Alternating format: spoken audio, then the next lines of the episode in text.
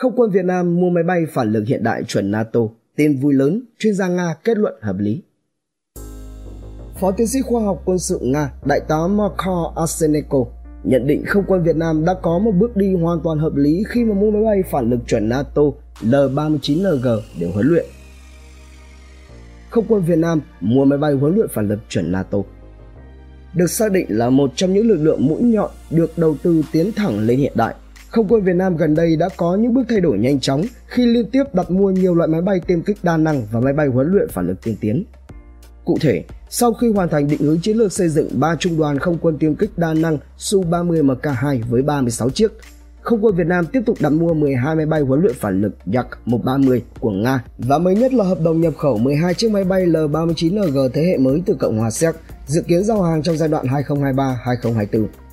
Với Yak-130 thì chúng ta đã biết đây là dòng máy bay huấn luyện phản lực thế hệ mới mà Nga chế tạo để thay thế cho L-39 đã cũ. Nhưng hơn thế, Dòng máy bay này được chế tạo với hệ thống điện tử hàng không và hệ thống điều khiển có khả năng mô phỏng nhiều loại máy bay chiến đấu thế hệ thứ tư và thứ năm của cả Nga và nước ngoài.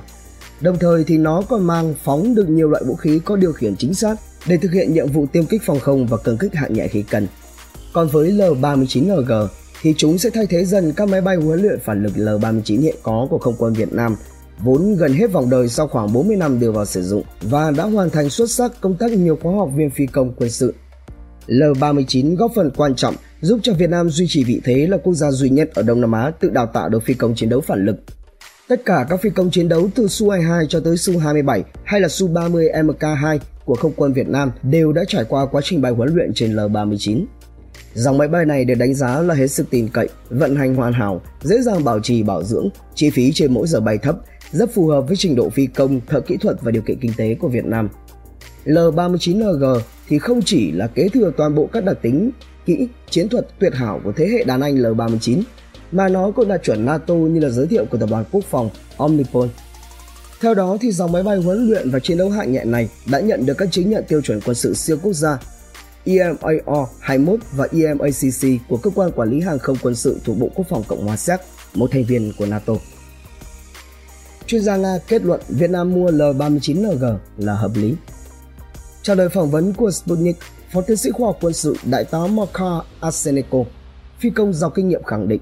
việc không quân Việt Nam mua L-39NG là một động thái hợp lý về mặt kỹ thuật, thay thế cho L-39 cũ vốn đã quen thuộc với các nhân viên kỹ thuật máy bay bằng một loại máy bay tương tự hiện đại hơn. Ông nói thêm, tôi cho rằng hợp đồng mua L-39NG cho thấy xu hướng đào tạo phi công là máy bay chiến đấu một động cơ hạng nhẹ, hay là nói cách khác, L-39NG sẽ được sử dụng để huấn luyện phi công lái máy bay chiến đấu một động cơ hạng nhẹ, còn Yak-130 để đào tạo phi công lái các máy bay chiến đấu đa năng hai động cơ hạng nặng, chẳng hạn như Su-30, Su-35 và trong tương lai có thể là tiêm kích tàng hình Su-57 thế hệ 5.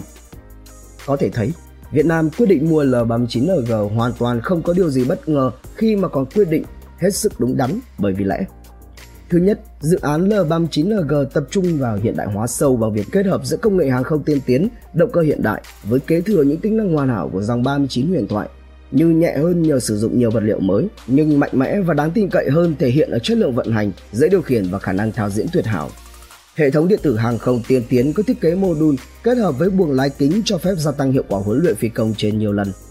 Khung thân được thiết kế lại giúp nâng tuổi thọ lên trên 15.000 giờ bay, gấp 4 lần so với chỉ khoảng 3.000 đến 4.500 giờ của L39 cũ.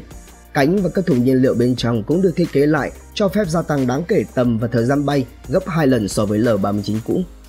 Năm giá treo gồm 4 dây cánh và một dây thần cho phép L39NG mang được lượng vũ khí đa dạng như là súng, pháo, bom, rocket và thùng dầu phụ lên tới 1.200 kg, gấp 5 lần so với chỉ có 250 kg của L39.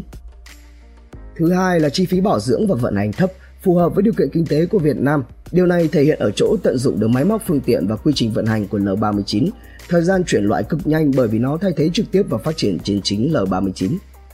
Điểm thứ ba đó là tiềm năng nâng cấp phát triển không giới hạn nhờ thiết bị điện tử có cấu trúc mở, chuẩn bị sẵn cho những phát triển tiếp theo, dễ dàng thêm bớt các tính năng hết sức đa dạng tùy thuộc vào yêu cầu của khách hàng.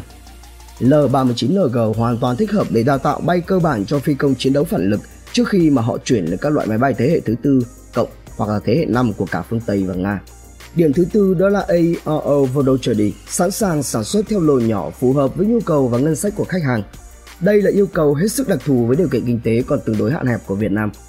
Điểm thứ năm đó là danh tiếng hàng đầu của AERO Vodochody không chỉ bởi vì họ đã chế tạo ra một trong những dòng máy bay huấn luyện phản lực tốt nhất trên thế giới mà còn bởi vì họ cũng rất uy tín trong việc đảm bảo phụ tùng cũng như sửa chữa máy bay nếu như phát sinh hỏng hóc. Về cơ bản, việc hợp tác giữa hai bên đang tiến triển tốt đẹp, đội ngũ kỹ thuật viên mặt đất, giáo viên bay, phi công Việt Nam đều đã quá quen thuộc với L-39 nên việc mua L-39NG sẽ hết sức thuận lợi, tiết kiệm được nhiều thời gian và công sức đào tạo chuyển loại. Dự kiến vào năm 2023, những chiếc L-39NG đầu tiên sẽ được Cộng hòa Séc chuyển giao và không quân Việt Nam đưa vào biên chế sử dụng để tiếp nối những thành công vang dội của thế hệ L-39 đàn anh trước đó.